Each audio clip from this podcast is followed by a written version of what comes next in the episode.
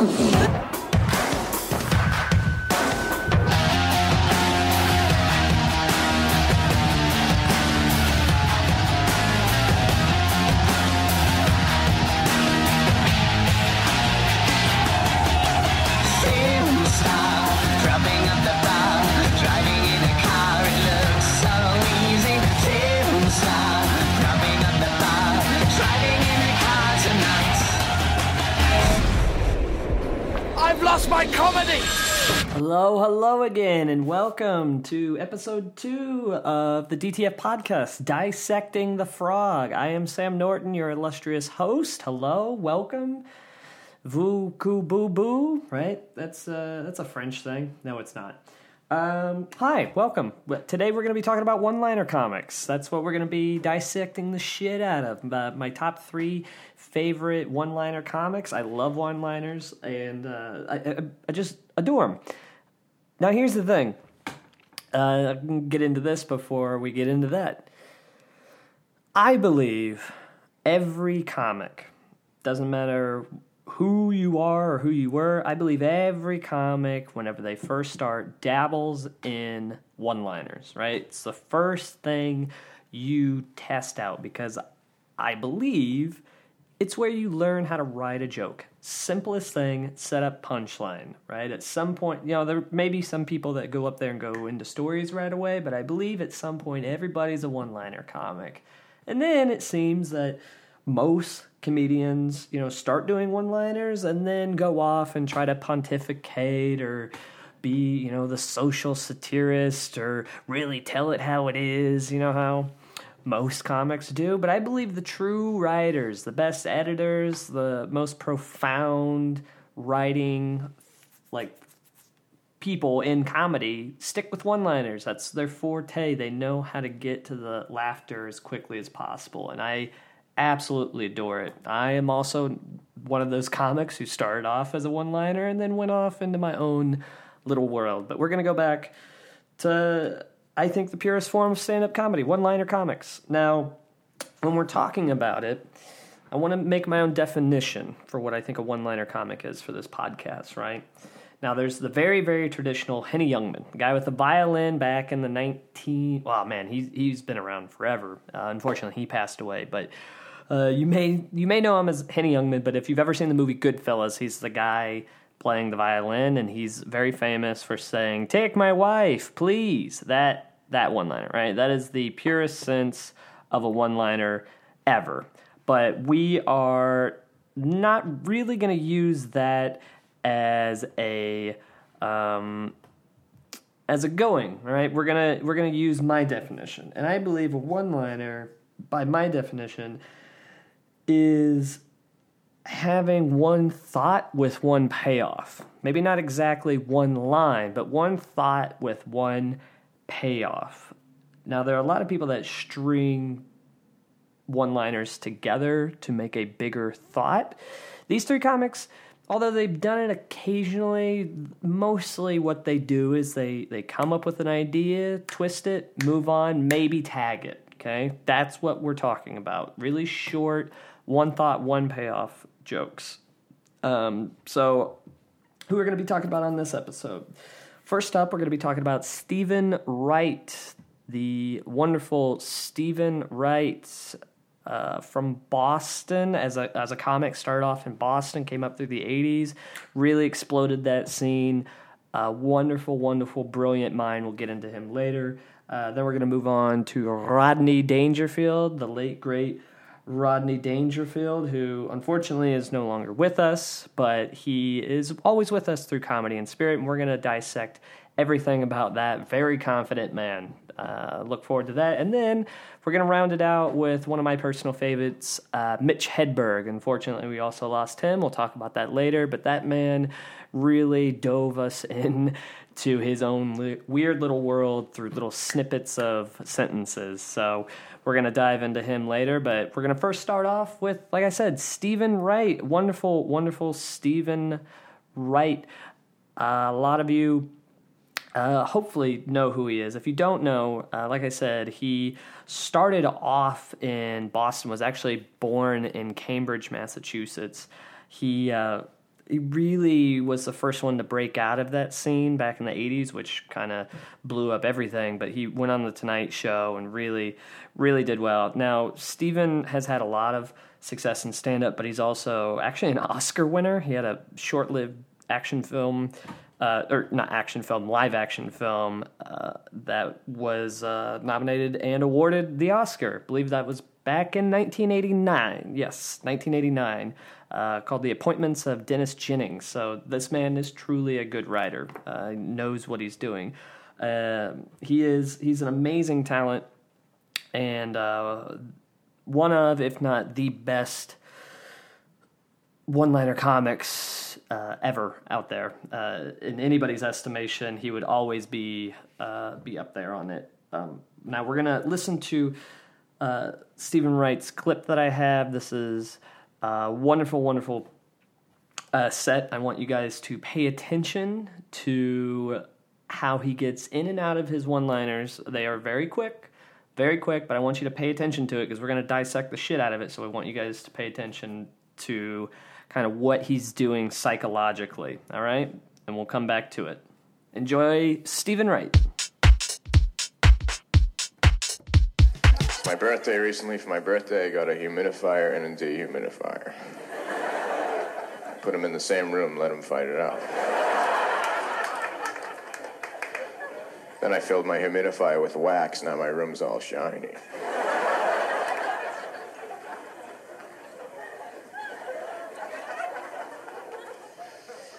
Went to a museum where they had all the heads and arms from the statues that are in all the other museums.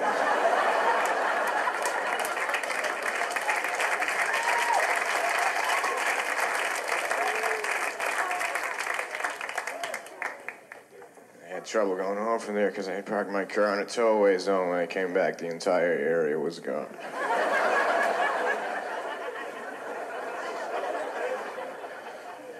so I walked home. Everywhere is walking distance if you have the time. They should iron this.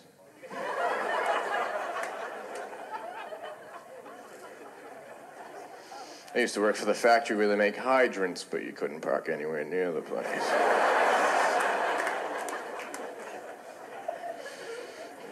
I used to be a proofreader for a skywriting company.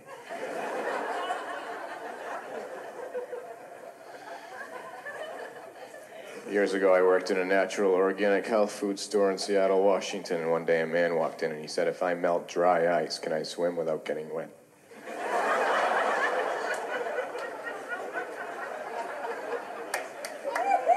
I said, I don't know. Let me ask Tony. Two days later, I was fired for eating cotton candy and drinking straight Bosco on the job.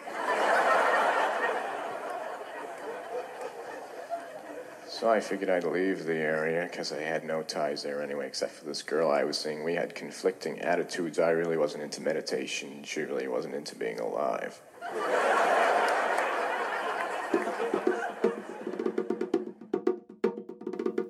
That was Steven Wright from his 1985 HBO special, uh, talking a bunch of gibberish. Uh, I love him, love him to death. Now let's dive into him. All right, so Steven Wright, amazing, amazing writer, amazing editor. Uh, The the, the thing I like about uh, one-liner comics in general, right, is when you're at the pinnacle of doing it, you're able to elicit an emotion that people aren't apt to give up. That's what laughter is. You're so much of a an emotion, like an involuntary spasm out of the sphincter in your throat, right?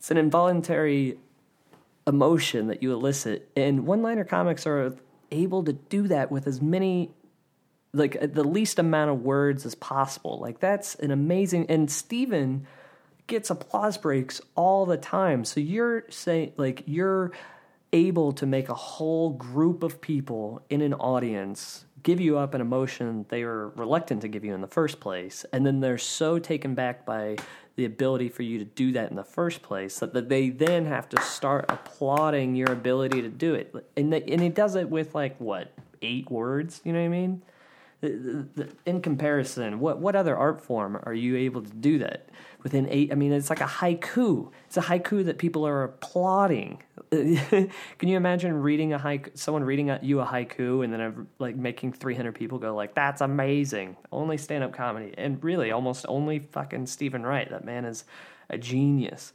Um, now, here's the thing with Steven.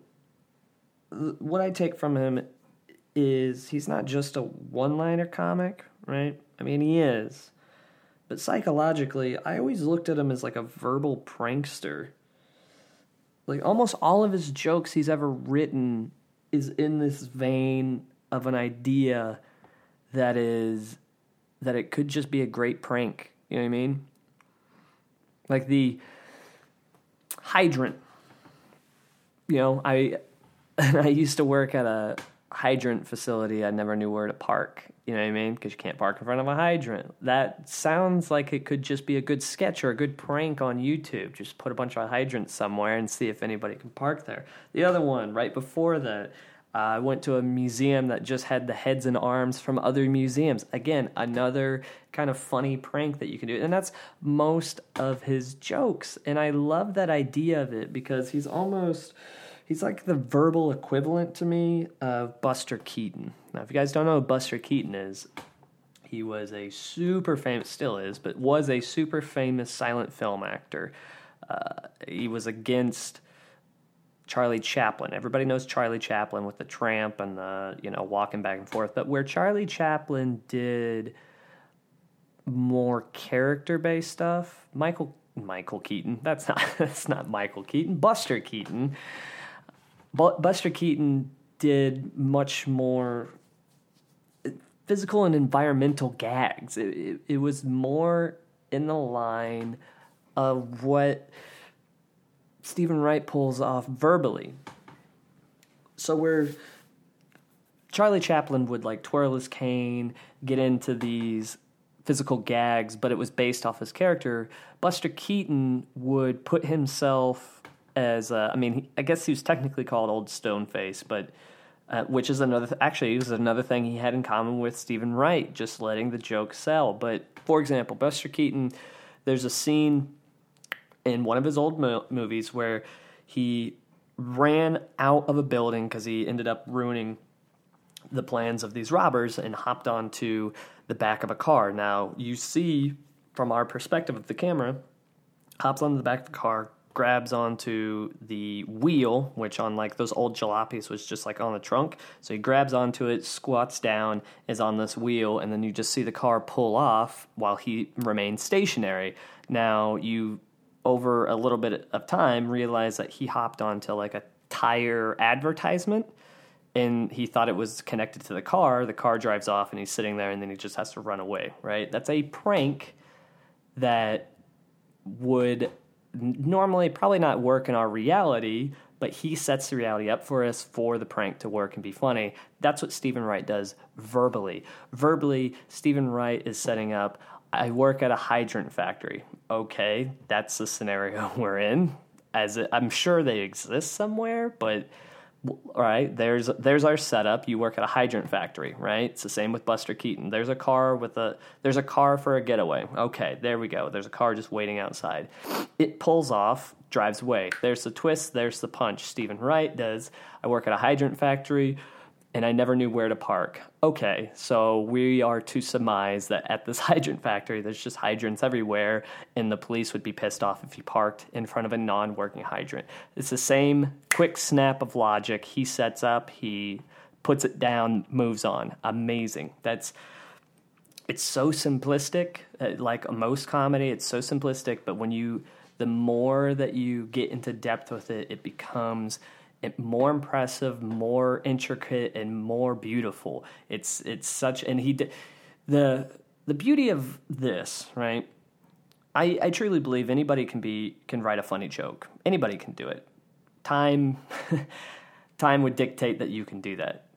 But the thing I'm arguing about Steven and all these guys, in fact, is that the consistency of which he does it and his process is the thing that I've fallen over. This is just one of the better jokes both of these jokes that I'm actually. You guys watched the whole set, but the hydrant joke and the no arms joke is kind of in in my mind, it's indicative of the rest of his catalog. And this was back in 1985. The man has grown for sure. He does a little bit more um, longer and multimedia stuff. I believe he brings out a guitar now. So he, he's evolved as a comic, but I'm saying the crux of his jokes have remained constant because it works. He figured out his voice, which was, again, this verbal prankster in the ability to set up a scenario for him to knock it out of your head.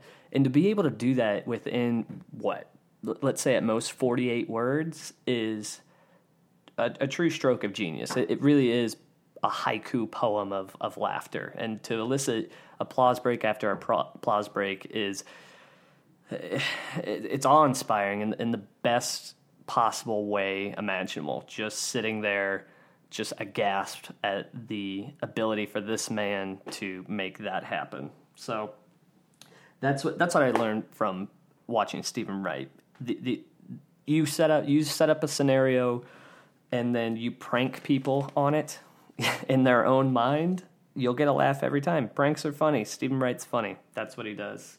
All right, let's let's move on to your next one-liner, the great late Rodney Dangerfield. Now, you guys should know who Rodney Dangerfield is uh, off of him being super famous for doing the uh, I don't get no respect. I don't get no respect. He was also in movies like Caddyshack, classic, uh, Back to School, classic, Ladybugs, classic.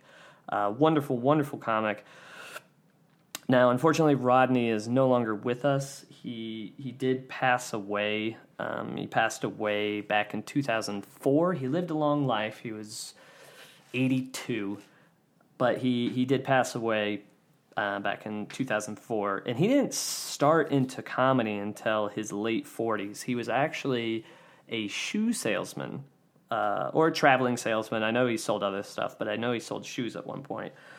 and he, he didn't start later into life and finally started uh, he was from new york started in new york he actually had a opened up his own uh, comedy club which is in manhattan still it's actually a couple of blocks down from my friend lane pichelle called rodney's um, comedy club and it's still open still going but that, that that's where uh, his stomping grounds where he's if if you were to think of the most cliche comic possible, right, it would be Rodney Dangerfield, old guy, three piece suit, tugging on his tie with a catchphrase, which Rodney's was, "I don't get no respect." Now, with that said, Rodney was anything but cl- cliche. He was anything but ordinary, and he was anything but unoriginal. This man uh, we're to listen to uh, a clip of his, but before we do, I, I just want you guys to know even though you will hear his catchphrase, the I don't get no respect, pay attention to how he's telling his jokes. And maybe, you know, listen, listen and laugh for sure, but pay attention to the overall arching character he is presenting to everybody and we're going to dissect the shit out of that because that was always the most impressive thing and continues to be the most impressive thing to me, especially when you know the backstory of him, which we will also get into. So enjoy, Rodney. We will be right back. Now, I tell you, I'm all right now, but last week I was in rough shape, you know? Now, last week I told my wife I needed a home improvement loan. She gave me a $1,000 to move out. I'll tell you, my wife, there's always something, you know? Well, the other day I called her up. I said to her, honey, I've been thinking about the last time we had sex. I'm getting excited. She said, who is this? I'll tell you, my wife, she never went for me. Well, the first time I called her up, she told me, come on over. There's nobody home. I went over. There was nobody home. My wife, she drives me nuts. She was afraid of the dark. She saw me naked. Now she's afraid of the light. I tell you, that's all right. That's okay. I'll tell you. I tell you, actually, I shouldn't tell jokes about my wife. I mean, she's attached to a machine that keeps her alive, the refrigerator. And I tell you, my wife, she can't cook either. My house, we pray after we eat. I bought a pressure cooker. Now I eat off the ceiling. What a lousy cook. I don't think meatloaf should glow in the dark. I she can't cook at all. She made chocolate mousse and antler got stuck in my throat. I'll tell you my trouble. Got the wrong doctor. You know my doctor, Dr. Vinnie Boombatz. Know my doctor? Him. And I saw him last week. I told him, Doc, every day I wake up, I look in the mirror, I want to throw up. What's wrong with me? He said, I don't know, but your eyesight is perfect.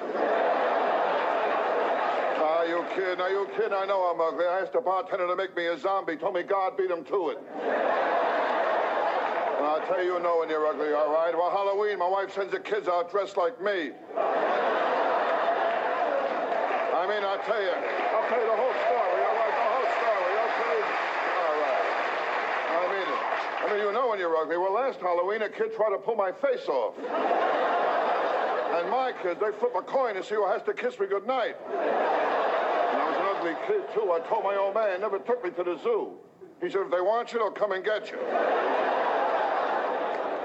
Boy, that's the story of my life. No respect. Get no respect.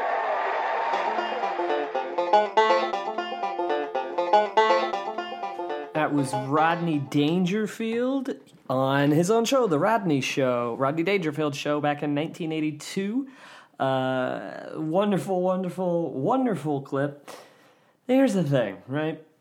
You guys could see Rodney's whole character that he presented to the world was that he's this bum who the world's against, right? He just the world's against him. But I surmise this motherfucker duped the whole fucking world, right?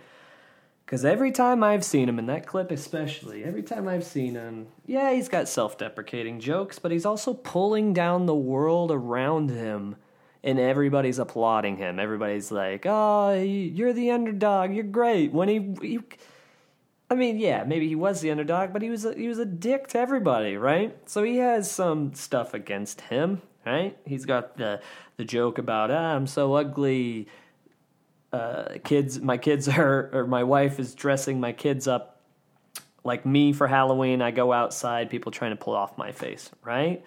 But like 80% of his set, if you pay attention, was him being a dick to his wife. She can't cook. I kind of hate her. like, just like, ah, fuck, I, I don't like this lady at all, right? And then he talks about his doctor, and he's like shitting on his doctor for shitting on him. Like, my doctor, Vinnie Boombatz, right? Which is a reoccurring character, if you guys didn't know. It was his way of anytime he talked about going to the doctor, about doctors giving him bad information or just being dicks to him. But I, I always got the not all of his jokes. I'm sure a lot of them were just kind of pulled out of thin air. He was a conduit for his jokes, but some of them you would. I feel like he actually lived. Like his wife was a bad cook, and the way that he was able to shit on her was going like, "Oh man, it, it's rough being me that I got to eat this gruel." Ugh. But the whole time he's basically just going like, "Ah, fuck her, man."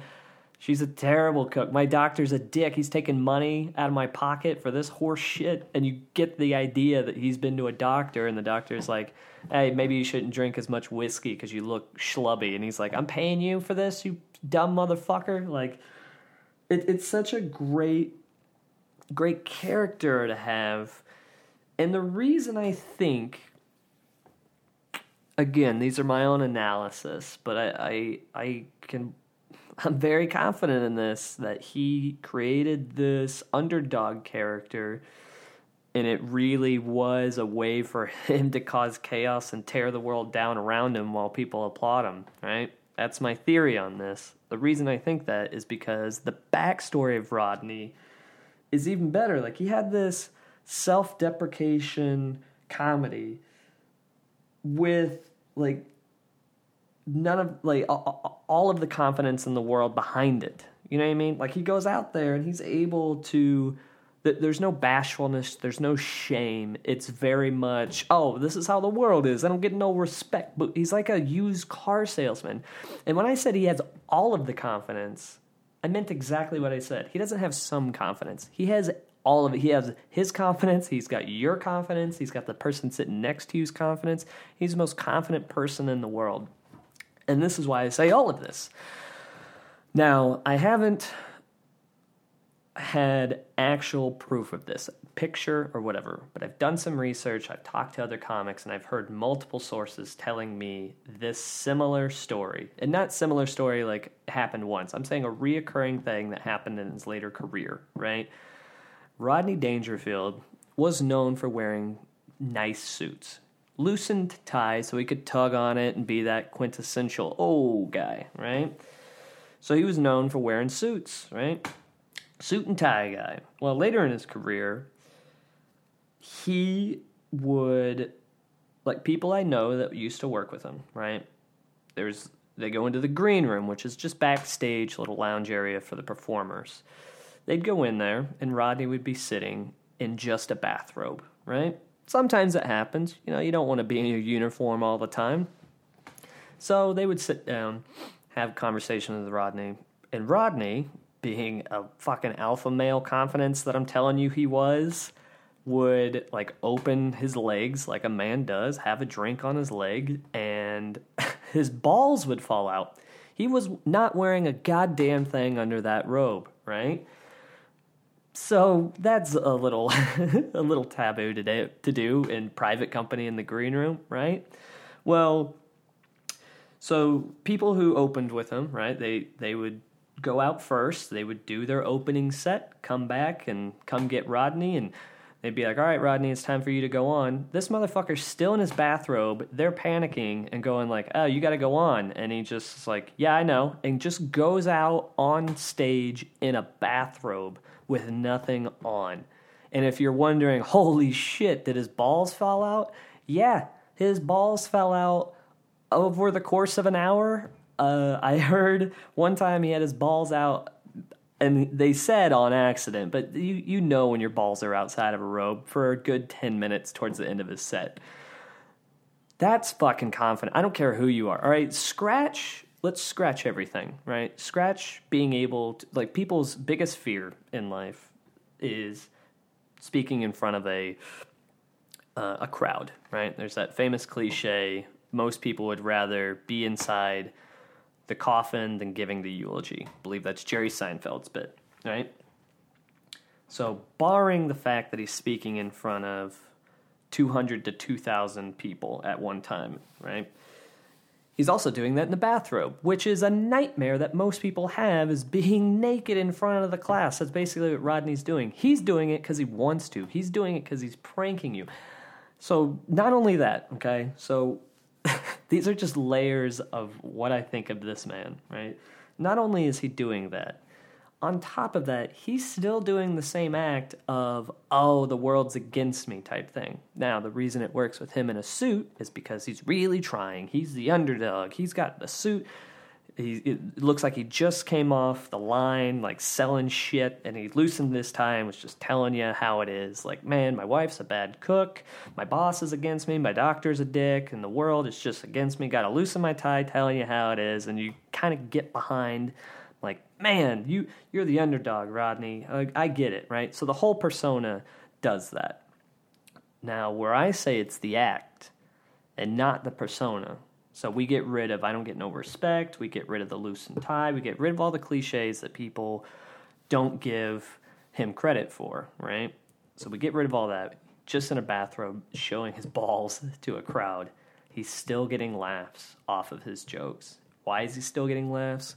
Because the jokes are so good, so well written, that you have to laugh, right? They're one right after another. Boom. It's rhythmic. He's got it, right? Not only that, he's got a great cadence. That voice, oh, I tell you, right? That voice is so rhythmic. And then on top of that, the persona is not in the overall aesthetic. The persona is written into the jokes themselves. Think about that. He is as funny in a suit and tie with all the accoutrements than he is in a bathroom showing you his balls 10 minutes at a time. That's a sign of a good meal, right? You look at something like a good steak, right? Good steak comes out sizzling. Maybe it's got some aromatic flowers around it. And then you got the nice stacked greens, all different colors, right? You got green beans with grilled banana peppers and shit, and it just looks amazing. You get a little ramekin of, uh, you know, a, a beef de jour, or whatever the fuck it's called. I don't know. I don't go to rich fancy fuck. I go to fucking Texas Roadhouse. But you know what I'm talking about. You get the nice filet mignon sizzling, right? That was Rodney in a suit, right? Still a steak, tasting good, looks fucking good, fits the part. That looks like a fucking steak. But you know what made Rodney great? Is that if you threw that steak on the back of a hubcap, right, and you ate it by a dumpster, like someone just sizzled it up on a on a hobo flame over over a, a barrel of fire, like you're a 1910 homeless man with missing gloves and a knapsack riding a train, right? Someone puts that steak down, right? That steak may not look as good, but when you taste it, you'll be right you'll be right back into it because that steak is good whether it's dressed up and fancy or whether it's fucking on the back of a hubcap. That was Rodney Dangerfield's genius. Rodney was able to give the persona on television clean in a suit or give that persona in a smoke-filled club showing you his balls. That that is something I could try to analyze it all day on how he did it, right? And I'm sure I could come up with something. Fuck, I'm sure you guys could come up with something. But Rodney Dangerfield truly, truly does not get enough respect. And I, it, it is a pun, sure, but he truly doesn't get enough respect for what he did, all right? Because that, that those stories and heighten and enhance everything that he was. He made what he was a cliche. Do you know how do you know how amazing you have to be? He, to make something a cliche. It was like him, Jerry Seinfeld, Richard Pryor, uh, George Carlin, and Lenny Bruce. Like those those names should always be up there. And Rodney somehow gets forgotten because he doesn't get enough respect. Fuck, man, that that amount of confidence is wonderful. So Rodney, I miss you. I I love you to death. I can't believe you did that. And if I could understand an inkling of how you pulled the shit off that you did uh, I would be a rich man. But you were one of a kind, and that shows in your work. So uh, we'll move on. We'll move move on to our last and final comic. One of my favorites, actually top top ten easily for me. Uh, Mitch Hedberg. Mitch Hedberg, wonderful, wonderful comic.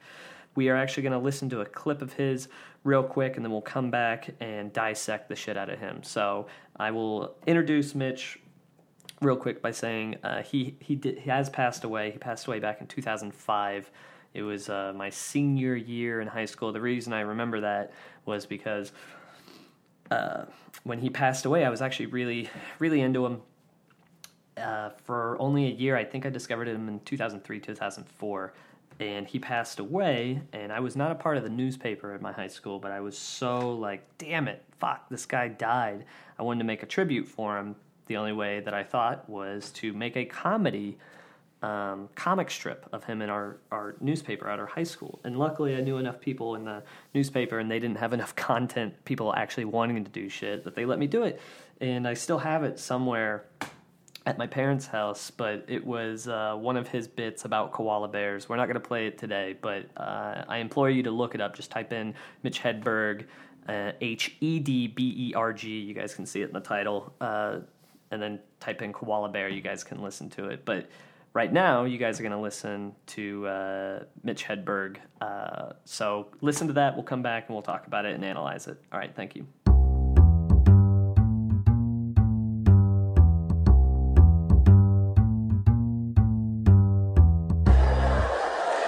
One time a guy handed me a picture of me. Said, Here's a picture of me when I was younger.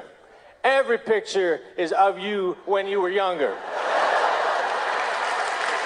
that, ain't that ain't that about time someone said that? I think Pringle's initial intention was to make tennis balls. But on the day that the rubber was supposed to show up, a big truckload of potatoes arrived. and Pringles said, What the hell? Cut them up.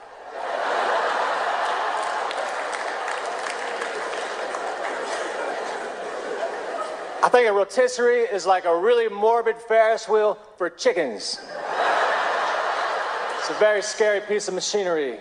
We will take the chicken, impale it, and then rotate it. And I'll be damned if I'm not hungry. Because spinning chicken carcasses make my mouth water.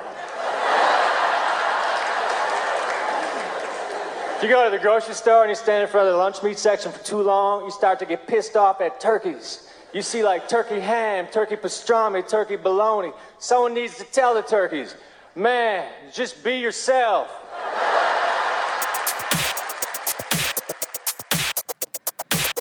That was Mitch Hedberg at New Faces, Montreal. Uh, wonderful, wonderful, wonderful comic. Just a fucking weirdo. Uh, Mitch's perspective is what made his one liners masterful to me. Okay? So we had Rodney, who created a persona so he could be more himself, if that makes sense. Then we had, you know, Steven Wright, who created these scenarios to kind of get his perspective across, right? These events, the the pranks and everything, but Mitch really just went out there didn't really create scenarios. He just had a weird way of looking at it. And there is awkwardly enough, there is a thing that kind of encapsulates Mitch's perspective, which a guy named Jean Paul Sartre, he was a French philosopher, came up with uh, existential philosophy, like an existential absurdist philosophy. Basically, it stated that things are stranger than we think they are in the world, right? The mundane, the everyday, the the things that we're used to in the world are actually way more uh, insane if you actually think about it. And the one example that Jean Paul used to give, it was the most famous one. I'm going to edit it down quite a bit, but he would describe what it's like to have a meal with your wife or spouse or partner, right? That is an everyday mundane thing. It happens every night for most people. I know it happens every night, hopefully, with me and my wife. And you don't ever think about it. But if you were to tear down and take it down to its molecular density, right? You you break it apart as much as possible. You dissect the frog, huh? See what I did there? If you take it down, you see how absurd and hilarious everything is. So, uh, how he would do it is he would say, okay, me and my wife go out to dinner at a restaurant. Well, what we're doing is we are two mammals needing caloric intake for energy so that way we can continue to leave. So we both sit down on two dead pieces of trees that have been shaved down into things that can work against gravity. One is a flat surface for our exterior gluteus maximus, and the other is so that we can have a surface to lay other dead animals and dead vegetation that has been put onto a fire. You see where I'm going with this? Like, the more you spell out exactly what's happening, the more absurd something mundane actually seems. And that is 100% Mitch's viewpoint. He, by hook or by crook, he came upon it. Now, here's the thing Mitch Hedberg did pass away. Uh, I mean, there's a reason I'm saying this. He did pass away from a drug overdose back in 2005. Now, the sad thing is, we lost someone to drugs. It's happened too much in this business and in the entertainment business, and it fucking sucks. But the one thing I do believe that Mitch got out of it was an enlightened mind, and whether it enhanced or dis- uh, drugs helped him discover this absurdist viewpoint i will never know but i do believe that is one good thing that came out of it was and i wish he would have just found a way to not go full blower with it but man he he had such a unique perspective on the world that he looked at the absurdity. He was the mad hatter. He was the white rabbit. We went down his rabbit hole. And uh, there was a few jokes that uh, really kind of stated this, but my favorite.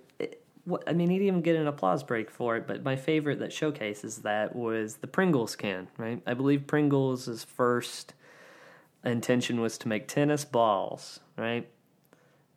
Now that joke is great. You you look at it. I'm sure a lot of us have thought it, and he was the first one to say it, and that's where most of us stopped. But what made him even better was then he dove even deeper down the rabbit hole and thought, like, yeah, I bet a truck showed up, and then instead of rubber balls, they had potato chips and said, fuck it, make, or they had potatoes and they said, fuck it, make some chips, right?